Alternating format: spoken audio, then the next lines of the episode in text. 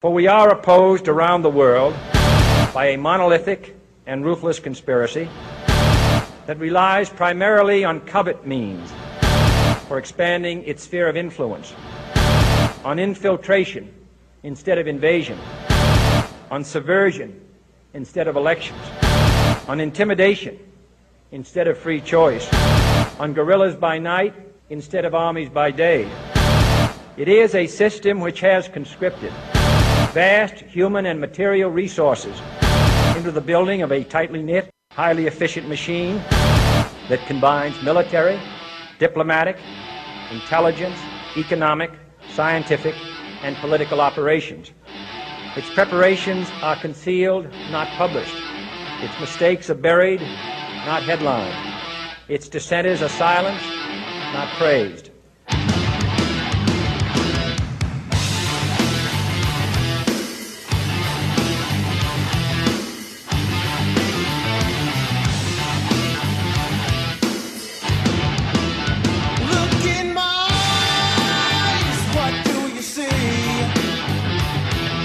The cult of personality.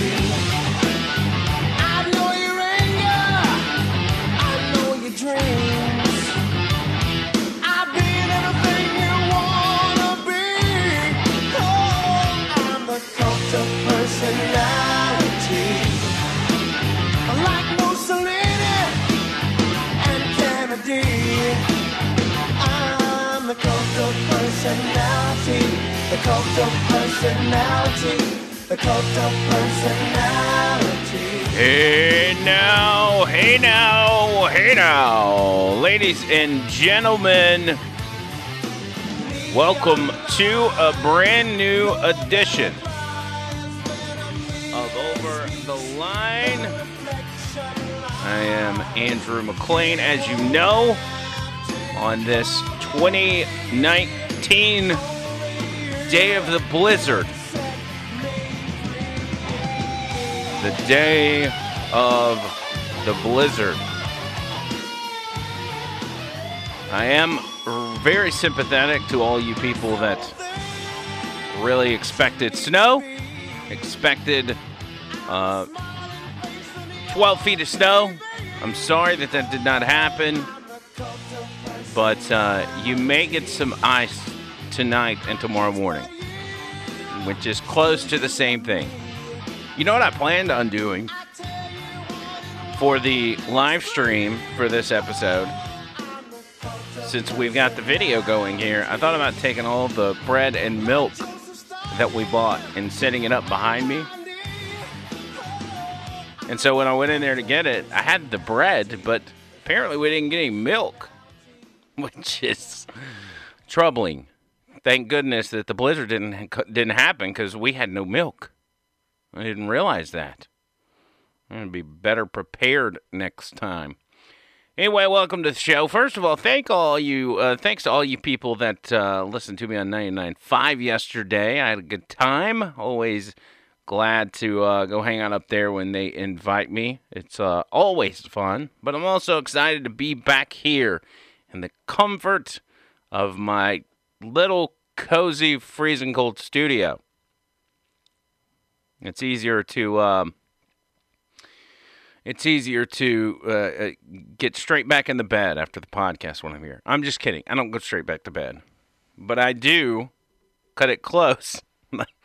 Chance that when I start this podcast, and you understand, and this is why I'm always like 10 or 15 minutes late because I usually get out of the bed right before the the podcast. Like no show prep, no nothing. Like so, I'm always scrambling trying to figure out what's uh what I'm going to talk about. But I think I got it figured out. So for the next hour or so, we're going to hang out, break down some of these headlines, and uh, we're going to have some funs.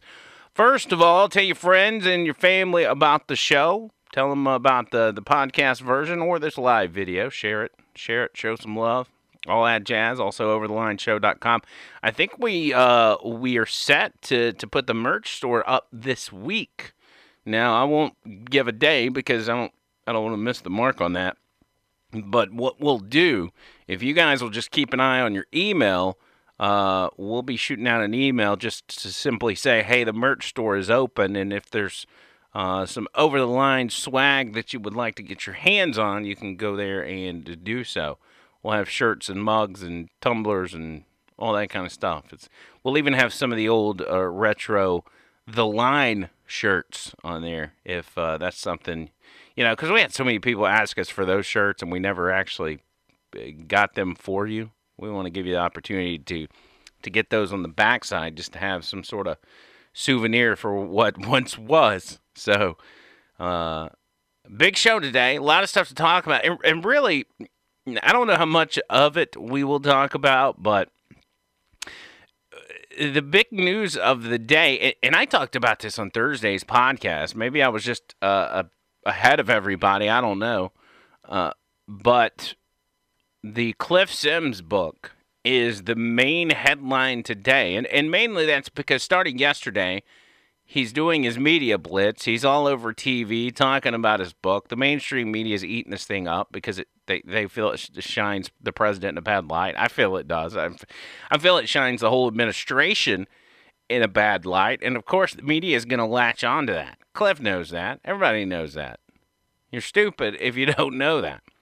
So he's on with Stephanopoulos and and whatever other show. Even uh, yesterday, and I had no idea he was on the show until uh, probably 20 minutes ago when I watched it. He was on The View yesterday. Cliff Sims on The View with Whoopi Goldberg and Joy Behar, Meghan McCain, Abby Huntsman. And they are just lapping it up. They love the fact that, that they've got on their show a former White House staffer that uh, can spill the beans about what's going on in the White House. And of course, as, as they're interviewing him, they're, they're flashing images of, uh, and I think it was three total images of, of Cliff standing next to the president or whispering something in his ear to, to add to the effect of, oh, he wasn't just some low level staffer. He was, he was by the president's side every single day, and they were close friends, and he was his closest confidant.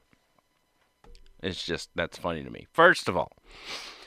Second of all, with that media tour going on, Donald Trump could not help but send out a tweet regarding the new book, Team of Vipers, written, by Alabama's own uh, Cliff Sims. Uh, and this tweet, let me tell you what this tweet says. And it was about an hour ago he sent this out. He said, uh, a low level staffer that I hardly knew named Cliff Sims wrote yet another boring book based on made up stories and fiction. He pretended to be an insider when in fact he was nothing more than a gopher. He signed a non disclosure agreement. He is he is a mess, according to Donald Trump. And and I don't know if you guys get a kick out of this as much as I do, but it's just it's so good and, and maybe I can just I don't know. I don't know if I should do this. Everybody in in Birmingham media has been kind of tiptoeing around this stuff and just and and not because they're trying to hide anything or shy away from any sort of discussions. I, don't know if they've really got anything to say about it. Uh, but my brief, I guess they were brief personal experiences with Cliff Sims never never left me with a oh that's just a good guy. I'm really glad he's in the Trump administration. It was actually quite the opposite. And and I'll talk a little bit about that as we go along. Also, I'll play you the audio of uh, Cliff on uh, on on the View. Uh, it's about a 10 minute clip. I probably won't play the whole thing, but I do want to play a, a good chunk of it because I think you guys will uh, will thoroughly enjoy it. What else? Headlines of the day Paul Manafort's sentencing in Virginia has been postponed indefinitely. That comes from Judge T.S. Ellis. You remember Judge T.S. Ellis? He's the one that chewed out the Mueller team because they um, he felt like he they were wasting his time with the Paul Manafort stuff. He's like, hey, y'all don't care about this guy. Y'all don't care about him and this guy up. All you're trying to do is get after the president so why are we wasting our time? Why don't you go? Why don't you spend your time and your resources and your taxpayer dollars going after the president instead of trying to squeeze people for information that obviously has none. If these people had information, listen, it, we're we're about to send them to jail for a really long time. If they had information, they would have given it to us, and they haven't. Uh, so, Judge T.S. Ellis, a, a level-headed guy, apparently, uh, they've postponed his um, his hearing, um, uh, his sentencing indefinitely, and I think that's uh, for that same reason is is a, a, big part of that. We'll find out as we go. Also, Roger Stone's arraignment going on today. I don't know that uh, that's actually happened. I would assume if it hasn't happened just in the last hour, it is about to happen. They usually do those things pretty early, but uh, I'm going to be keeping my eye on that. Also, Chuck Schumer on the Senate floor speaking about stuff and things. I don't really know what he's saying. I mean, we could always check in and just see if anything interesting is being it's said. an emerging industry. It acts rapaciously. It steals.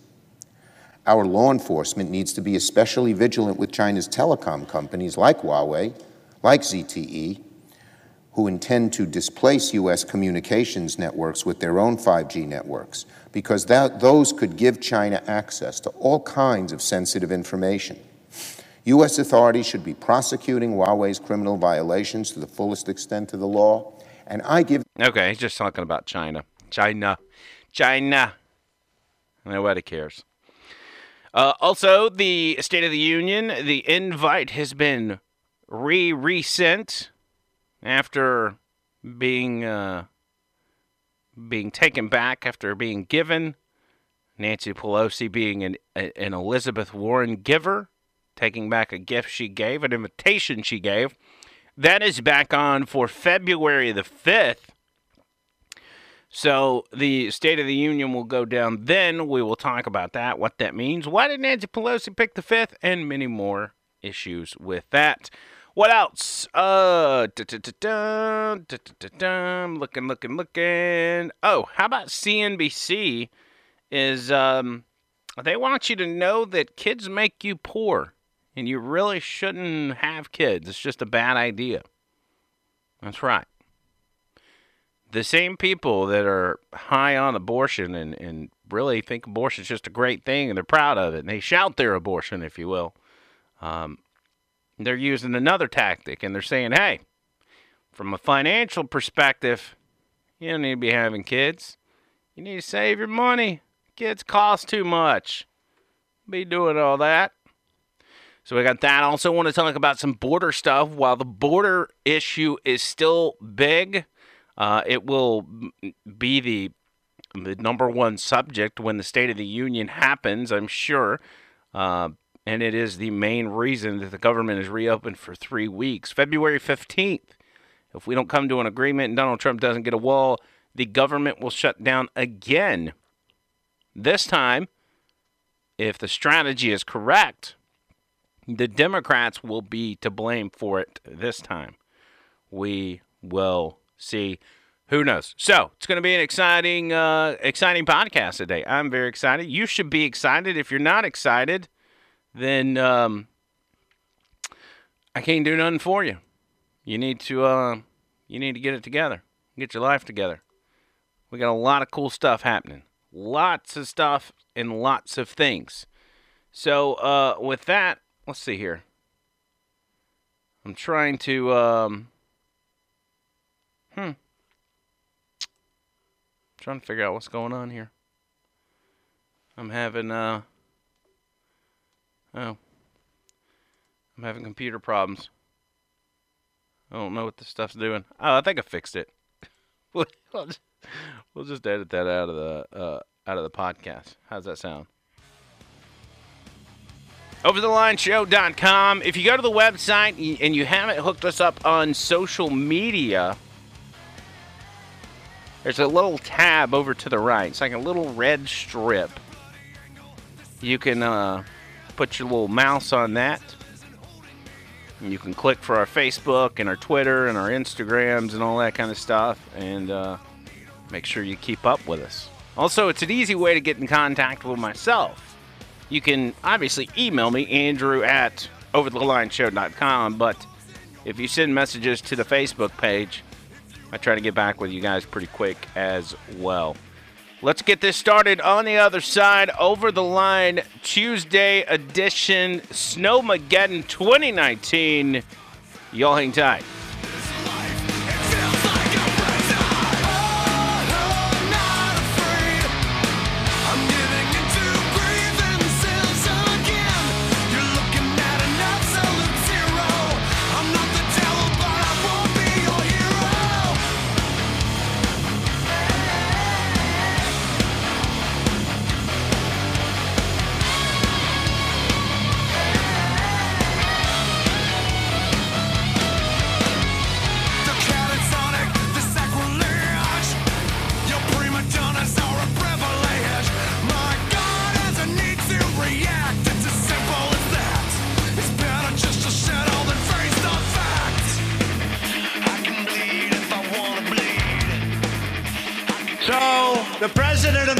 Yesterday, or the ex president, whatever, whoever, he said, We will not pay for the wall, even consider paying for the wall. So,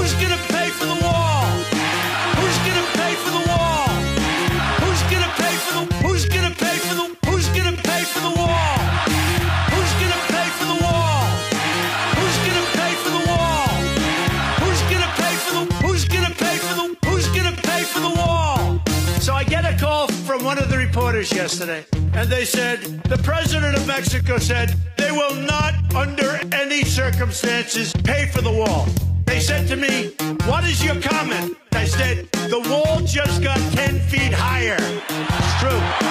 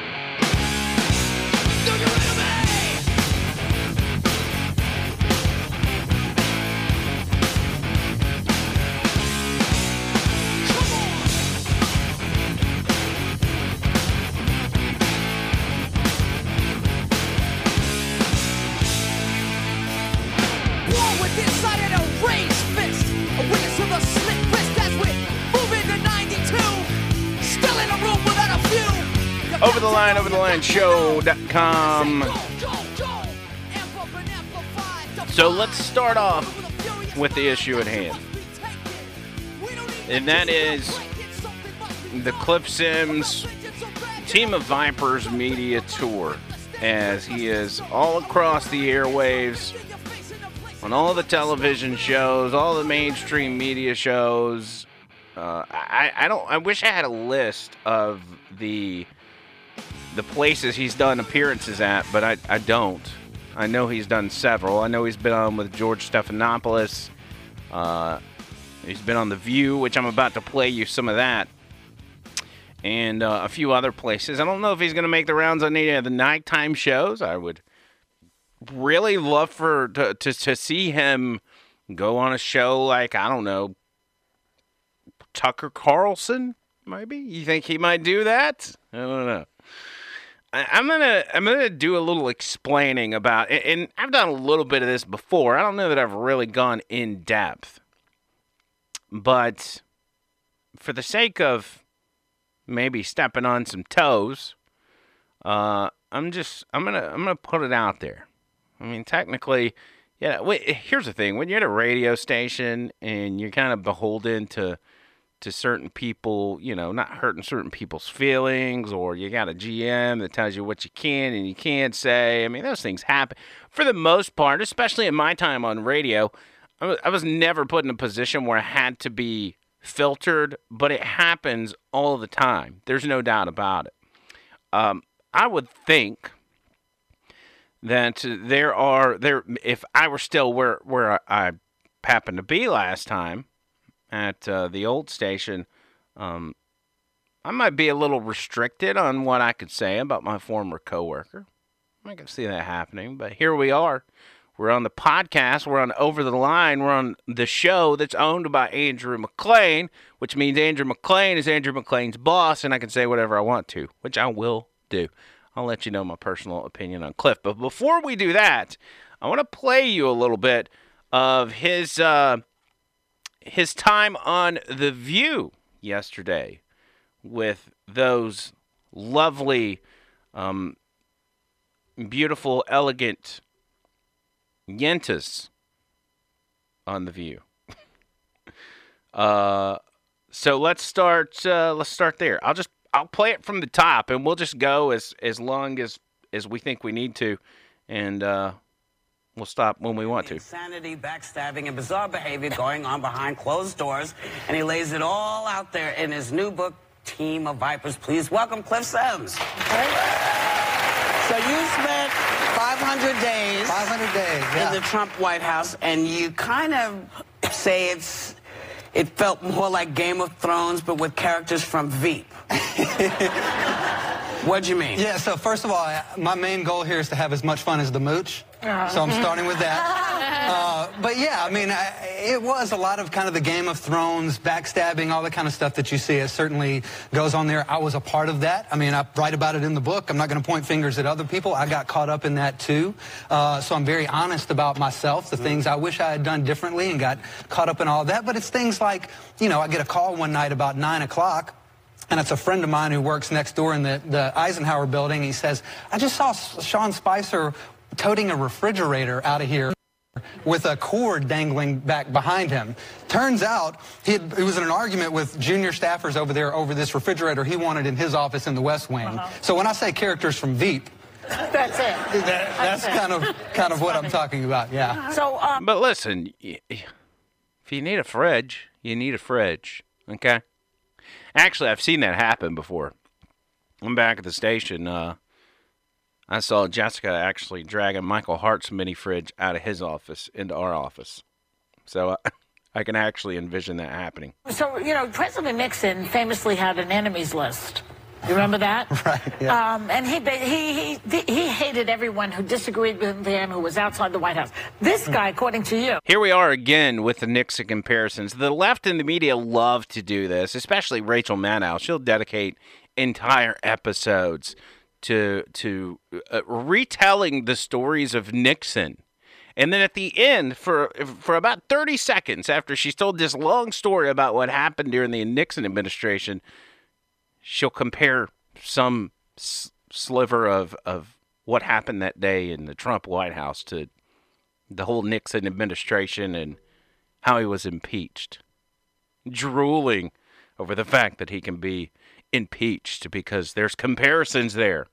Has an enemies list, but his enemies are working for him. Yeah, it's like one of the most So- vivid scenes in the book. And you know, one of the things I think common misconceptions about Trump, though, Yeah. is that he doesn't want pushback. He doesn't want people to tell him when he's wrong. I actually found that he he was receptive to that. Would rather have aides argue it out in front of him and then he make a decision. Uh, but in that scene, uh, I come into the private study just off of the Oval Office, and he was very frustrated because it wasn't just leaks. It was like, you know, a White House official says, you know, bad things about Trump. So he's talking about him. Yeah. And he says, who are these people? These people are supposed to work for me. Right. And I basically made the case that, you know, a lot of the people that told you to quit during the campaign, a lot of the people that bailed on you then, they're now here in the White House. Ah. And so they're bailing on you here in the White House too. Yeah. But, you know, That uh, that seems legitimate. I mean, uh, that makes 100% makes sense. And I it, this is another thing I want to clear up. I, I'm not coming out and calling Cliff Sims' book just con- total, BS, complete BS. It's I think there's a lot of a lot of truth to it. I think uh, maybe even uh, a majority of it's uh, truthful, more than 50%. I don't know. I don't know. I'll have to read the book. I'm hoping I can read the book and then take it back and get my money back. I just don't want to contribute to that uh, tomfoolery. But um, I think a lot of it is. Um, I think a lot of it's going to be conjured up as well. Anyway, when I walked out of that, and I didn't lie about anyone, I gave my honest opinion to the president, but that was one of those moments where I realized when we're talking about a team of vipers, I was playing that game too. You are. I'm sitting there with the president of the United States Making making, this this list, list. about my colleague. here's one, and, and I'll talk about this in a minute. But Cliff Sims saying or uh, portraying or uh, acting as if playing that game was something new. That that's not the case, cuz it's been playing that game for a minute. You know what? That's not right either. But And is there so- anyone on the list that we should know about right now? What? What? Yeah. I'm sorry. Joy, you and I are number one and two. Yeah. It's fine. Well, we know we're on it, but I mean, no, people no that, doubt. I said, start, let's start with joy, but now let's talk about. Yeah. Well, you talk about a lot of people in this book uh, from within the White House, Sure. but a person that you really don't like is Kellyanne Conway. You described her as, uh, well, it, it appears that way. You, Yeah. you describe her as the American sniper of West Wing marksmen. You say she's a cartoon villain brought to life. You even write about catching her leaking to at least half a dozen reporters on one occasion. Question I have though, she's still she's one of the only non-family members that's Sure, still by yeah. his side. You were fired. So I wasn't why fired, is He quit. all, you, yeah, okay? You I quit. Um, she's still there though. Yeah. I wasn't fired. I resigned. Oh. I, I assume, and I haven't listened this far into this, so I'm hearing that for the first time. Um, I wonder if he's going to tell them about the whole football thing, where um, he got a football signed and said it was for Kay Ivey.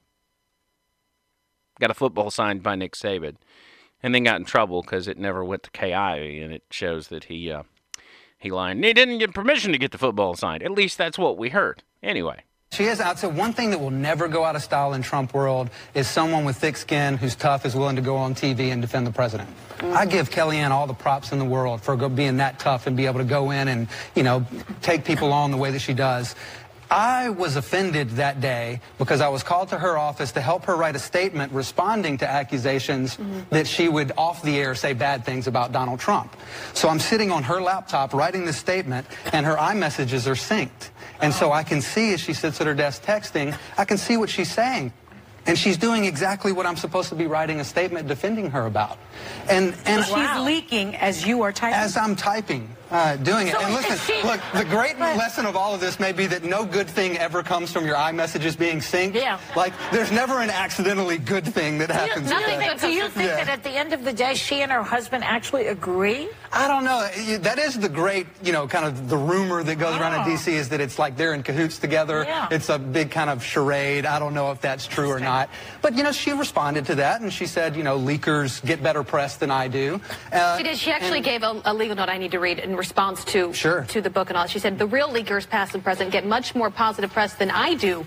While it's rare, I prefer to knife people from the front so they see it coming. And I, I got to say, I'm not a spokesperson for the. Okay. now let's uh let's just analyze that real quick.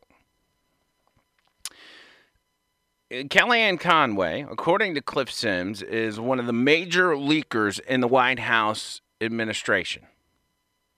Okay? One of the major leakers. He watched it firsthand, he watched it. So that would mean Kellyanne Conway has a very good relationship with reporters. Reporters uh, will bend over backwards to uh, accommodate people that leak to them because that's all they want. Every every reporter in D.C. their world revolves around getting behind the scenes information uh, uh, from the Trump administration. They want to know what's going on in that White House because if they can get their hands on that, then it's going to be a top story. It's going to be the top story for, for the rest of the day, for days, weeks, depending on what the what the info is. So Kellyanne Conway is uh, a prominent leaker, which means the press is going to love her, love her. But when Kellyanne Conway speaks to the press, she is treated possibly more poorly than Sarah Huckabee Sanders. So that would be a pretty um how should I put this?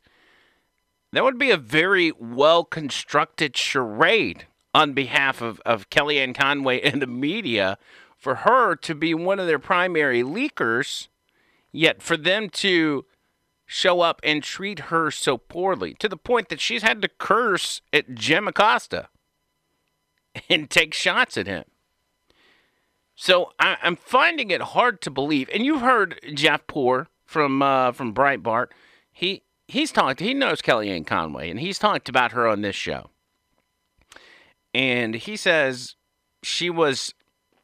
He didn't really comment on her character, but he said if if you ever needed uh, a statement or any kind of comment from her regarding the White House or anything else, she was more than happy to do it. So she is the type of person that will talk to the media at any given time.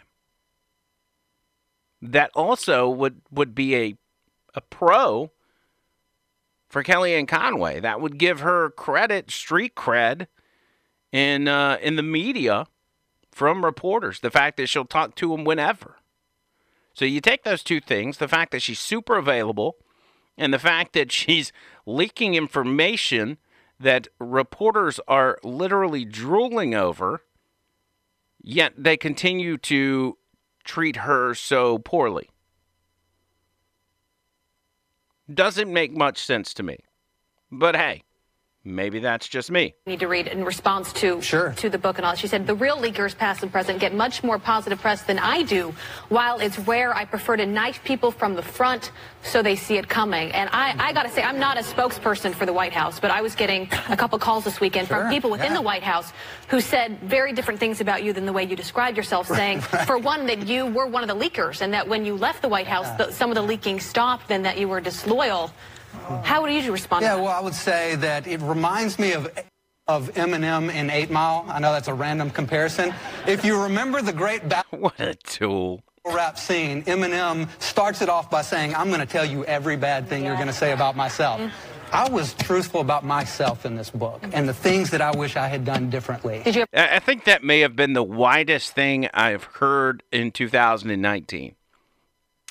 Well, let me make a comparison here. Um, you remember the smash hit Eight Mile starring Eminem? Yes, what a great movie. The White House was a lot like Eight Mile. And I'm the Slim Shady of the White House. Cliff is so white. Leak? No, no. I talk about everything in here that I feel like I, I should have done differently, and that's not one of them. The book is uh, the leak, A lot of things. that- yeah, I put my name on it. Oh, wait a minute. Wait a minute. Hold on. Let me rewind this. I- I think he just said that differently. He is. Uh, he he didn't leak himself. Yet he's there talking about a book, leaking all the information. Hold on. I want to make sure that I heard that correctly. Let's go back. Uh, okay. the White House, the, some of the leaking stopped, then that you were disloyal.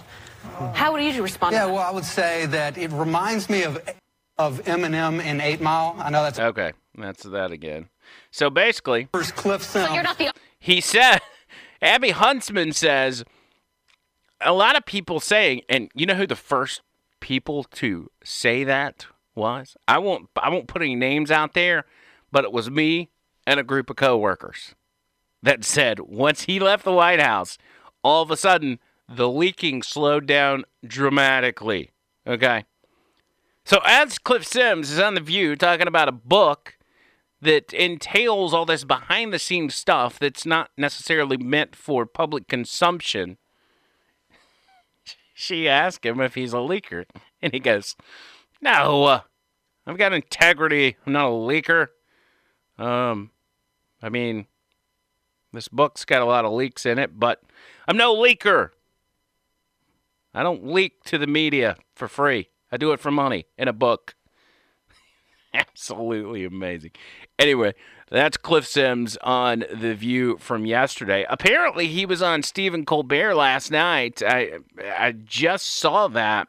Uh, he posted a picture of him on Colbert, and I'm actually interested in uh, hearing that. Maybe if I can find, if I can find the uh, the video for that, I'll try during the break. Maybe we can play some of that. I don't know how long it is. I, I don't want to spend the whole podcast playing you guys audio, but but this this amazes me. It amazes me. Now I, I just want to give you my my personal experience with uh, one Cliff Sims, and and I want I want to put this out there as well. There's people that are very close to Cliff that I think very highly of. So I don't want I don't want the reflection. Uh, I, I don't want me bashing Cliff Sims to be a reflection on my relationship with anybody else that has a strong connection to him. Because I again I think highly of those people. This is just strictly I'm I'm talk I'm I'm conservative media. This is in the news, so I got to talk about it. And if if you know I got if my feelings get put out there and some people don't like them, so what? I got to do it. I don't have a choice. But in my short stint working with one author, former White House staffer, and former radio show host and multimedia company owner, Cliff Sims, um, I never had any any pleasant experiences, not once. Now, if you go back to the days of old, I, I start at um, what was Superstation 101 WYDE, which is now dead. They literally buried the call letters. They don't exist anymore. Um, when I started working there on July 5th of 2009, uh, 2016, started July 5th, or that was the first show. I was there like a day or two before. July 5th, 2016 for those first few months that I worked there, Cliff was the host of Yellowhammer Radio. And that show came on right after me. Right after right after the line. So as we would exit the studio each day, Cliff would would pass us and come in. Scott Beason, by the way, on that show as well. Uh, so he could he could give you some insight on that, I'm sure. But uh, I don't know if he wants to speak on it or not. Um, I pass him every single day coming in and out of the studio, and then later on, maybe in the hallway, whatever. On several occasions, I would say, "Hey, man, what's up?" Or you know, just uh, modern pleasantries you would exchange in the hallway, and almost every time when you give a hey what's up man? How you doing? I would get zilch. And i know that's petty but it says a lot about somebody's personality every other characteristic that was portrayed in uh, our stint working together showed a person that was really in love with themselves and not in a good inspiring love yourself meme kind of way. Like a conceited, narcissistic, I'm better than you kind of way. There's several instances I could talk about that are really neither here nor there that solidify that personality type of uh, of this guy. So you can imagine that that attitude did not change when he was called to the big leagues.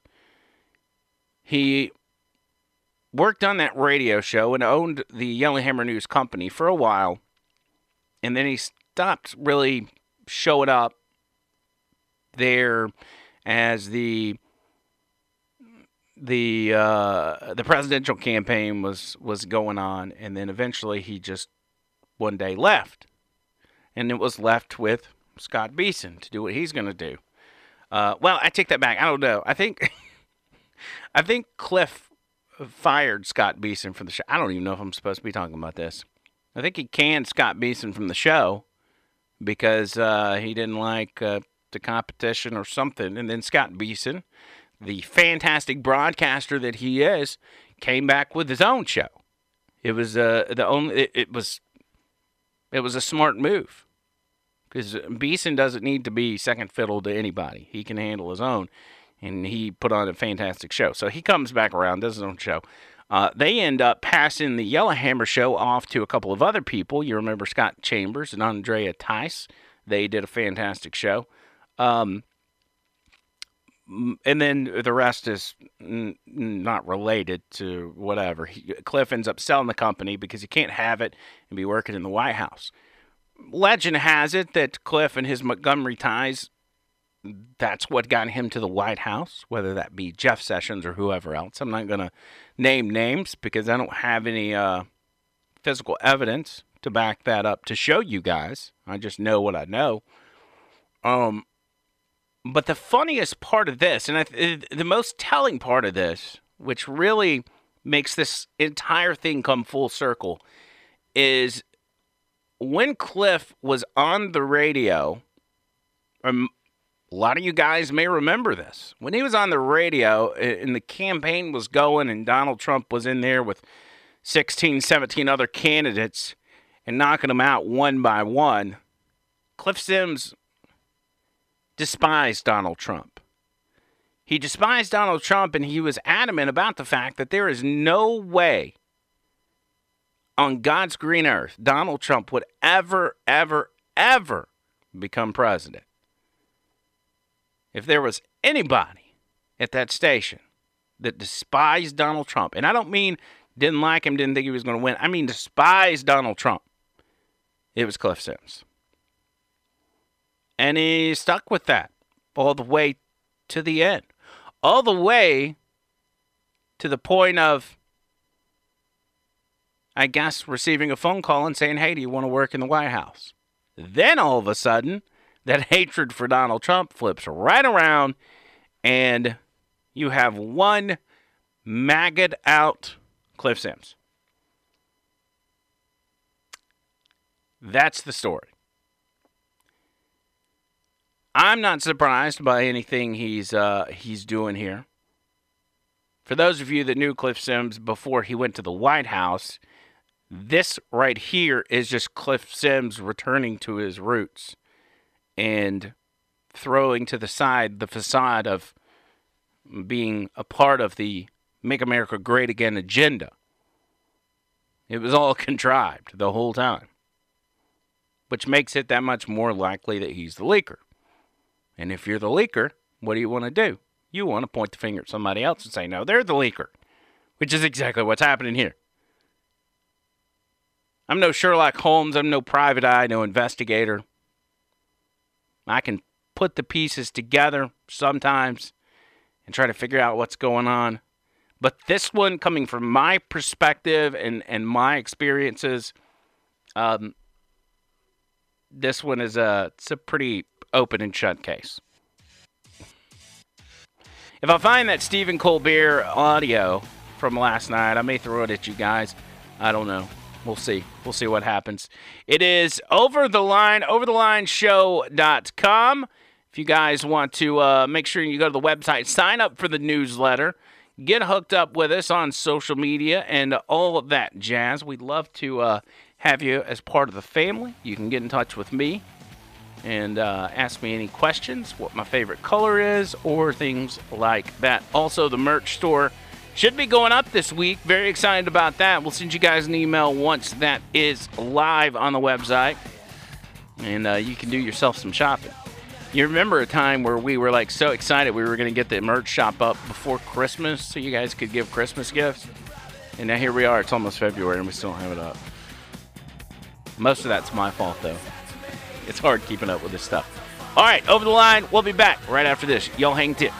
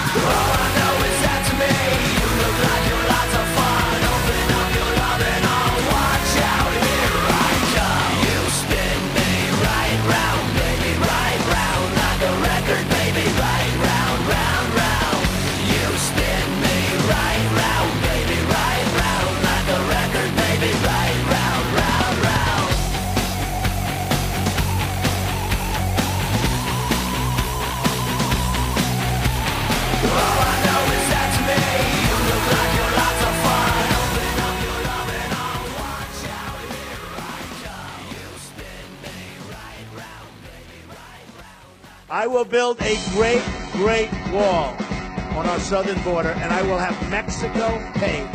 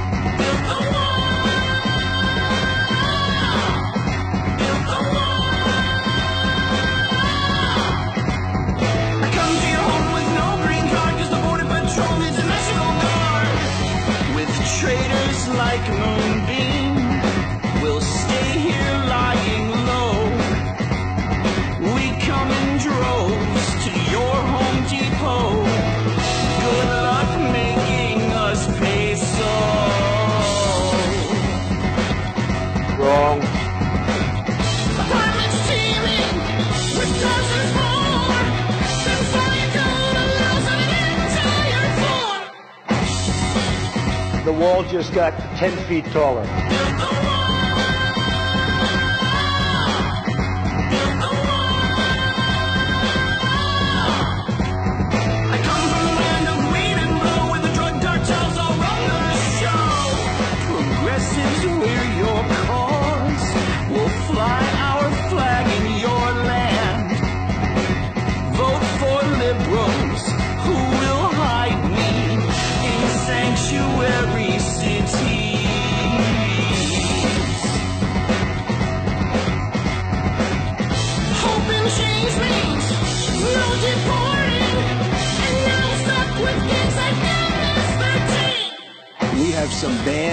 this year, and we're going to get them out.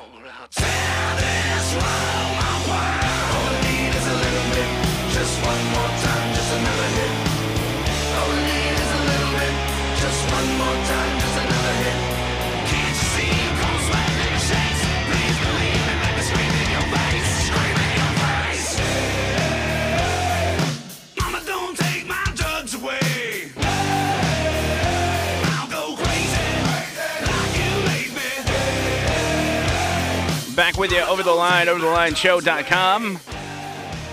Andrew McLean. Thank you for hanging out with us today, or whatever day it is you are listening. Don't forget, you can listen to the podcast, this show, uh, any past episode, future shows when they're posted on any of your favorite podcast platforms. That's uh, Spotify, Apple Podcasts, Google Podcasts, Castbox, Anchor, uh, Radio Public, which I'm not real sure what that is or if it's any good, but there's uh, several platforms out there. There's also a way to donate to the show if you want to contribute any monetary donations. Uh, I think each of the podcasts have a link on them where you can click on it and do that if it's something you want to do. I ain't gonna hate you if you don't do it. I actually don't even like to push it. But this thing, uh, this this operation's got expenses, so any help we can get, we'll take it for sure. Uh, I found the clip of Stephen Colbert, and this was last night.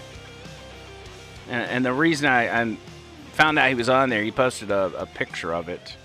Oh, and also, by the way, I just got a message from my girlfriend. Apparently, she bought me the uh, audio book of Team of Vipers, which was released today.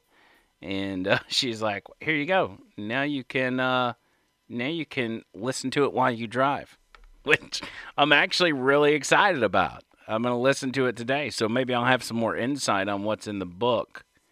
So, uh, to my girlfriend, thank you so much. I'm actually going to type that out to her right now. Thank you so much, babe. That was very sweet. I'm literally typing that out. Uh, yeah. See, I got it made. I got it made uh, with a good woman in my life. All right. Uh, you want to hear a little bit of this from last night? This uh, Stephen Colbert stuff? I'll play it Uh, again. I haven't listened to it because I just found out that he was on there. I'll just play uh, just a couple minutes of it and, and see what happened. Cliff Sims on the Late Show or the Late Late Show or whatever that show is called. I can't I can't remember. Stephen Colbert, the Colbert Colbert Report. Hey, everybody, welcome back to the show. My first guest tonight is a former Trump aide whose new book, Team of Vipers, has been making headlines all month. Please welcome to The Late Show, Cliff Sims.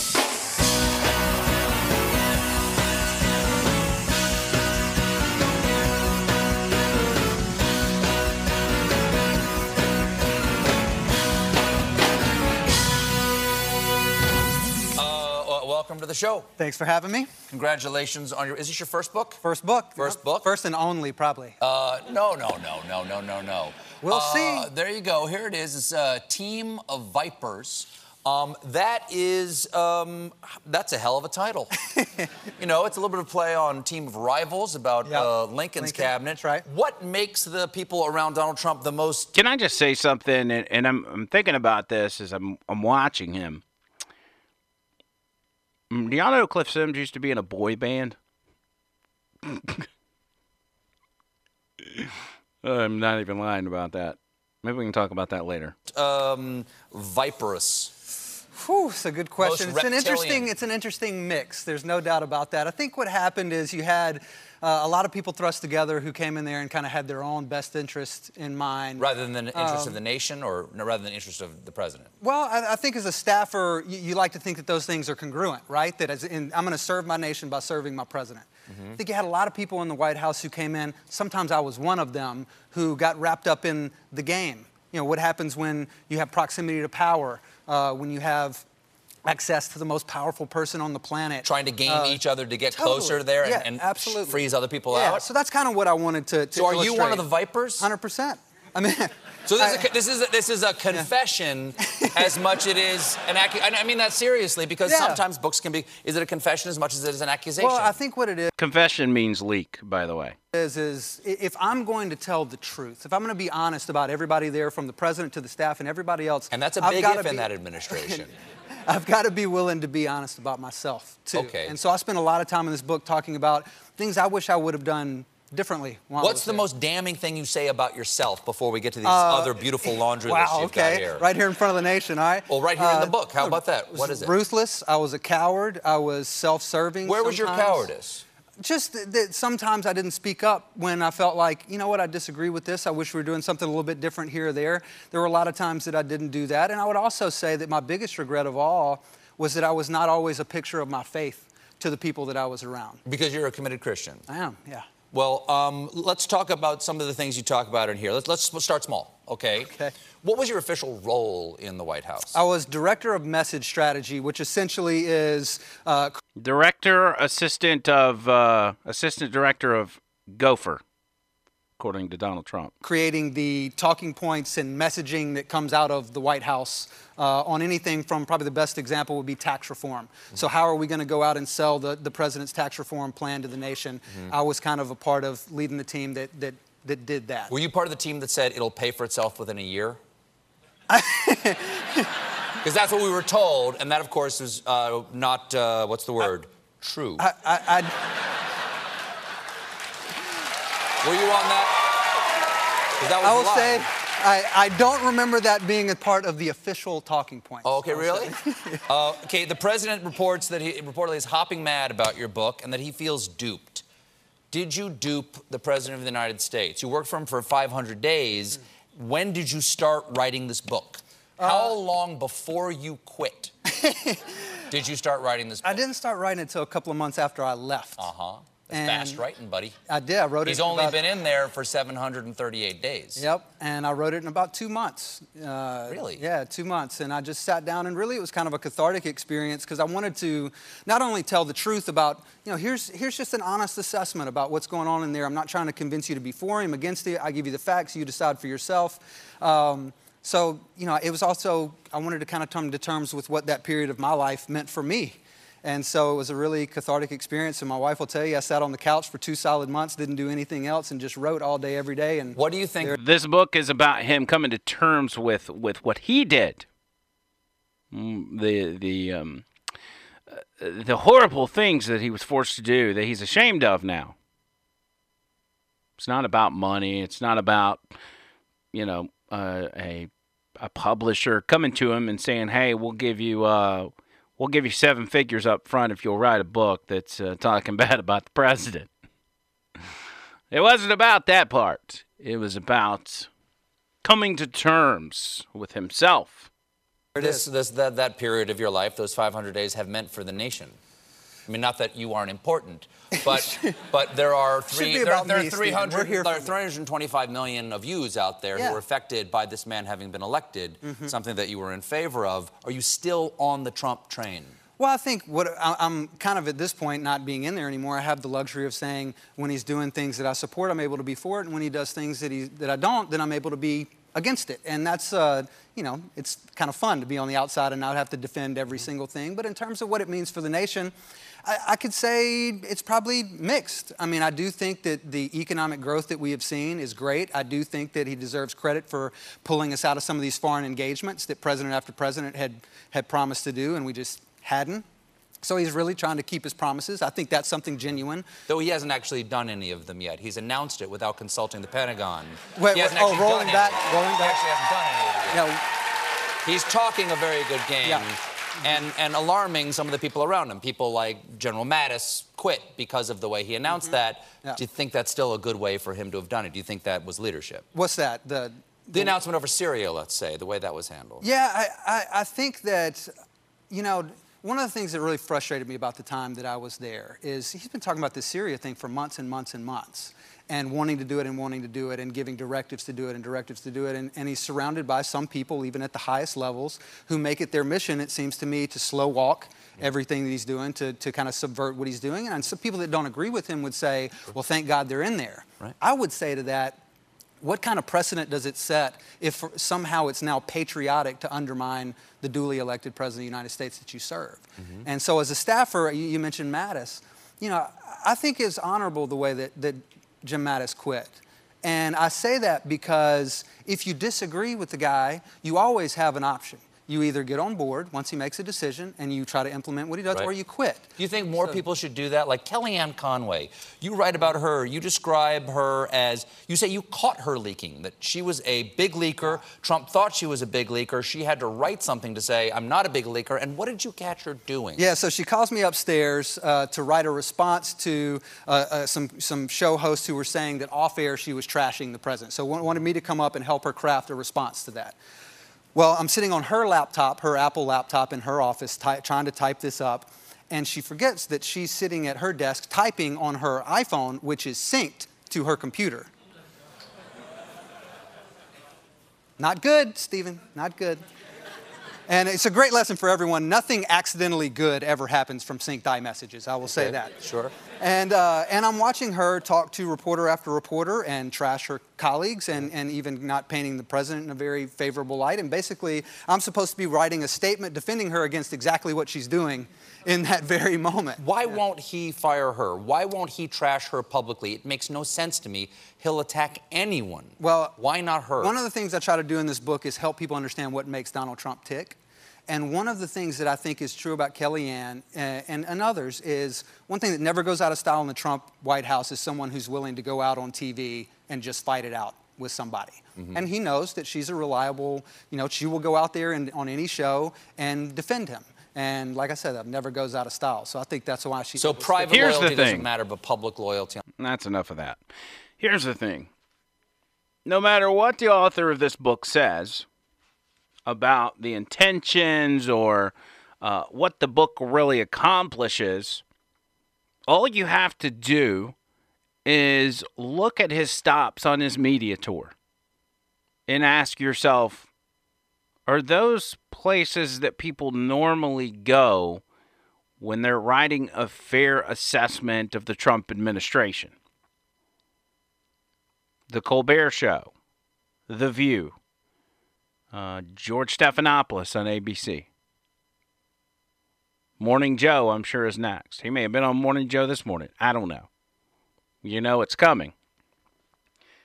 Are those the places that uh, people go to promote their fair assessment of the president? No, not really. You don't go to the fake news media to talk about your book when you have a book that's just straight up honest about what's going on. Again, I want to I want to reiterate and this was just uh, I woke up and saw this and and it made me so happy. So happy to see this. Donald Trump's tweet about the book.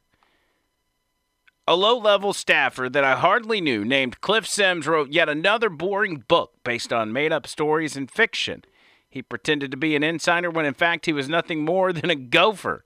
He signed a non disclosure agreement. He is a mess. Now, uh, another interesting aspect to this is the, the NDA, the non disclosure agreement. I, I don't know that there's anything that could be done about it, but it, when I think about it, Trump has already been burnt on NDAs numerous times, well before he was in office, but after he was in office. You look at Stormy Daniels, uh, you look at the other, uh, whatever her name was, the yeah, the, the dark-headed Playboy bunny chick. I can't remember, can't remember her name.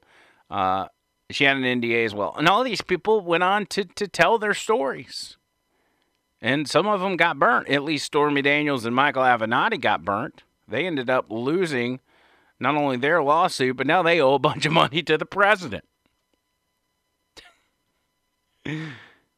So it's going to be interesting to see if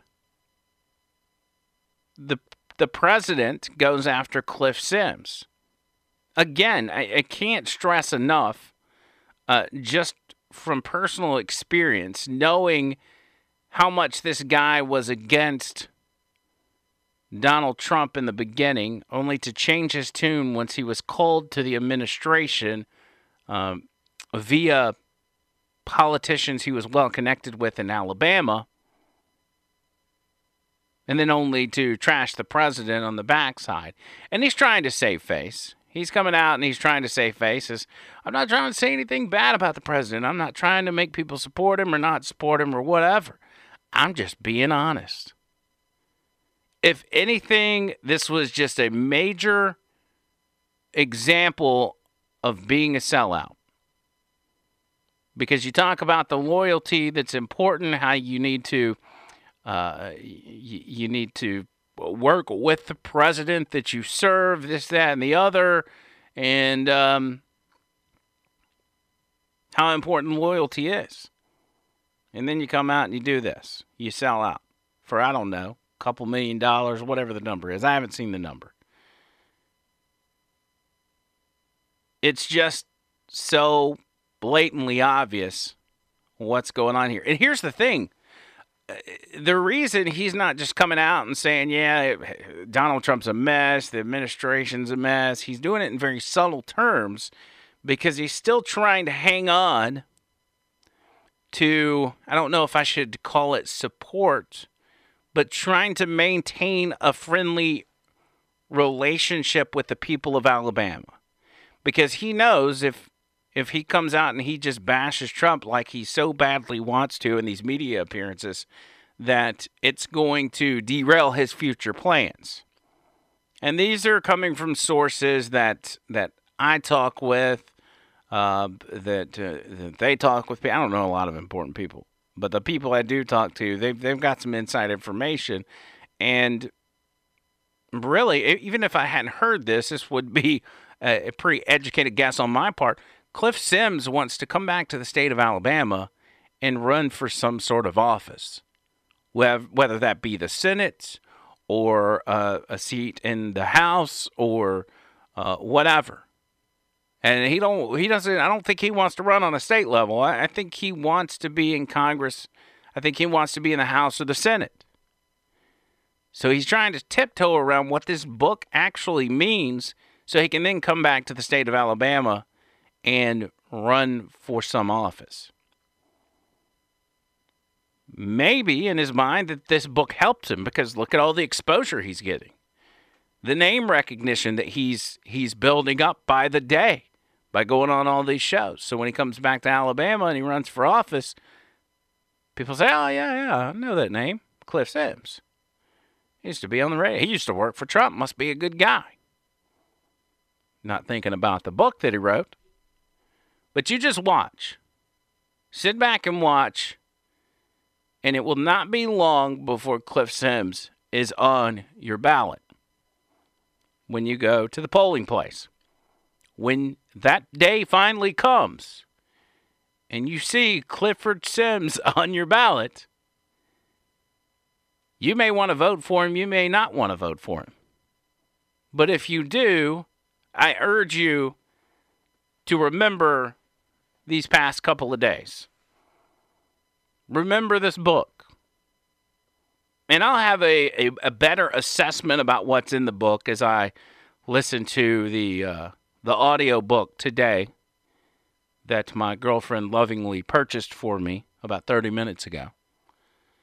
I'll have a better assessment of, of what it's about. And, and again, I may be totally off base because I've only got a handful of excerpts to go off of uh, uh, regarding my judgment of this book. But we'll see. One thing I am confident about, though, is you'll see him running for office here in the state of Alabama. We're about to get out of here, but let me throw a couple more things at you before we go. Um, again, the Paul Manafort sentencing in Virginia has been postponed indefinitely. Uh, we'll keep you updated on what's going on there. Also, Roger Stone's arraignment going on. Uh, any update we have, we'll probably be talking to you about that tomorrow. Uh, something that's not getting a lot of play that you may have seen already Donald Trump's latest donation of his quarterly salary, which is $100,000 every quarter. A president gets paid $400,000 a year. Donald Trump doesn't need that money, obviously, but uh, the, the, the, the symbolic gesture that is there when he takes that quarterly uh, earnings each time and donates them to a cause that is either close to him or benefits the American people, uh, I think it's a pretty solid move. This time, and I think this was his third quarter salary of 2018, he has donated it to the federal agency that researches alcoholism. Uh, if you know the story of Donald Trump, his brother died uh, from battling alcoholism, so it's a it's a it's an issue that's close to his heart. It's also a driving factor in why he doesn't drink or anything like that. So, uh, Donald Trump, I, I see an excerpt here where he joked with reporters last year. He says, I can honestly say I've never had a beer in my life. Can you imagine if I had what a mess I'd be? I'd be the world's worst. I remember that. That was actually funny. So, uh, that's out there. That's important to uh, keep in mind. And uh, what else we got going on? Oh, Trump is going to be delivering the State of the Union speech address on February 5th. Nancy Pelosi has formally invited him again to give that speech in the House of Representatives.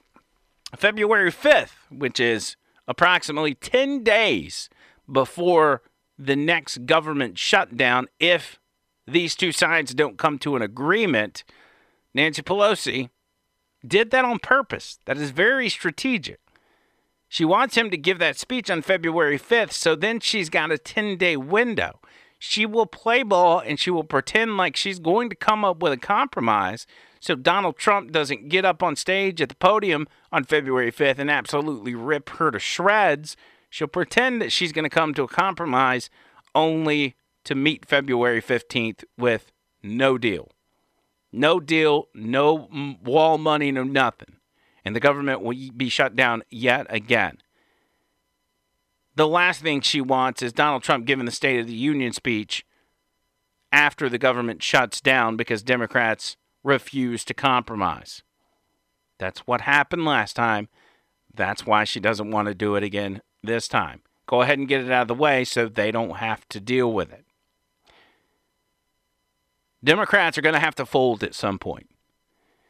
They wasted billions of dollars in money being pumped into the economy, in productivity by the federal government, whatever, billions of dollars during that 30 plus day government shutdown.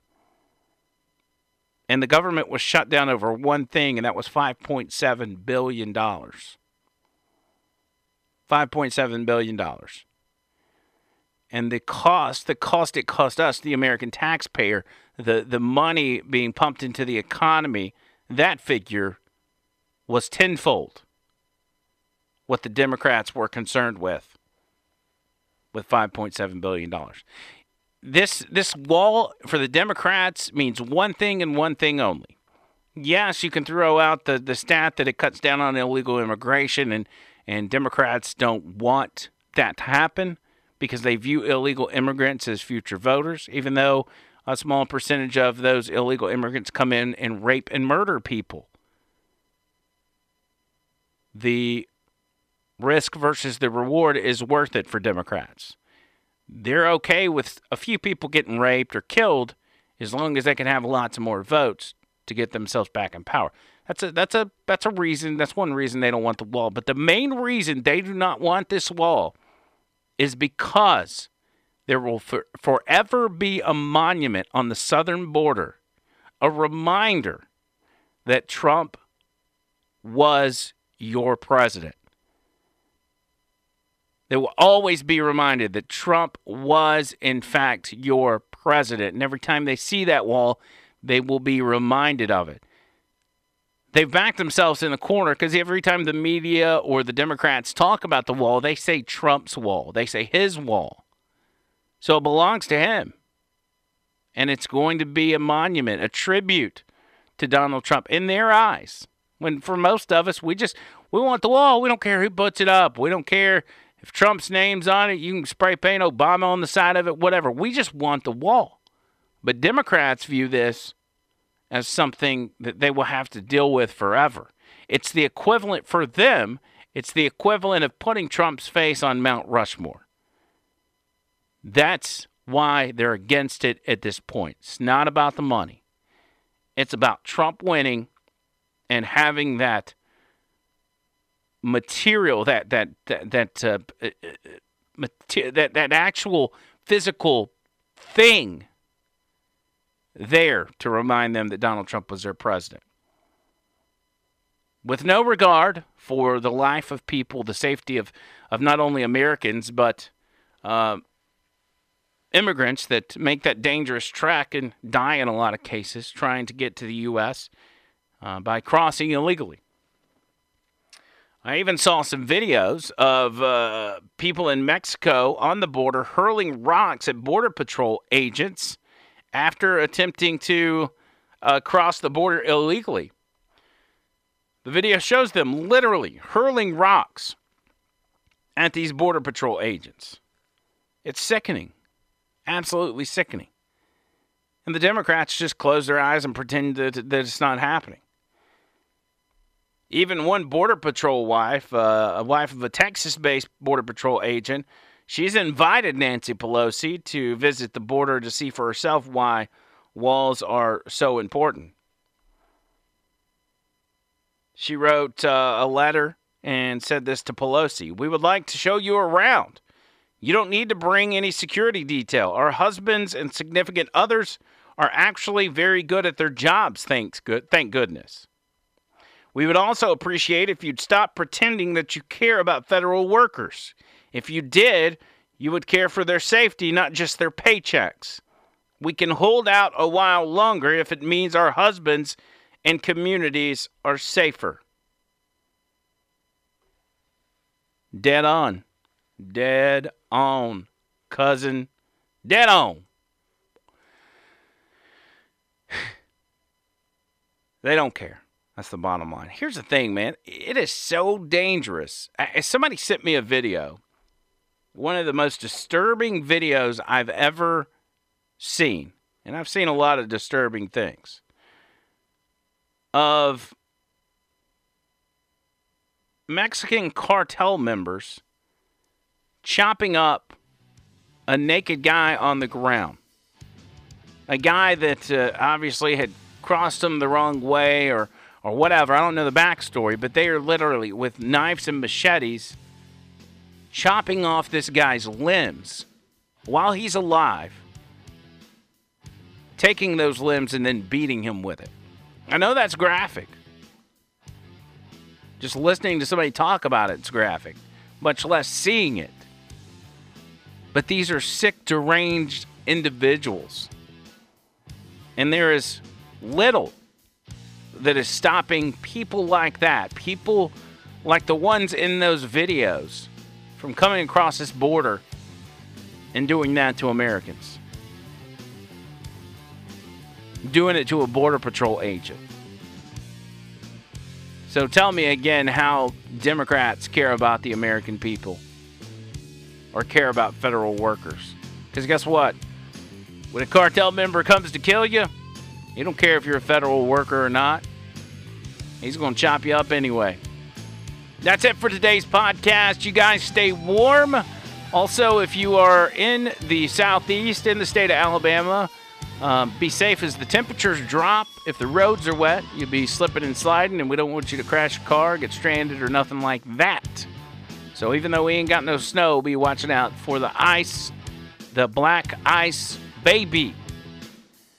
OverTheLineShow.com. Don't forget to go sign up for the newsletter. We got a lot of exciting things coming your way. Until tomorrow, see you, cuz.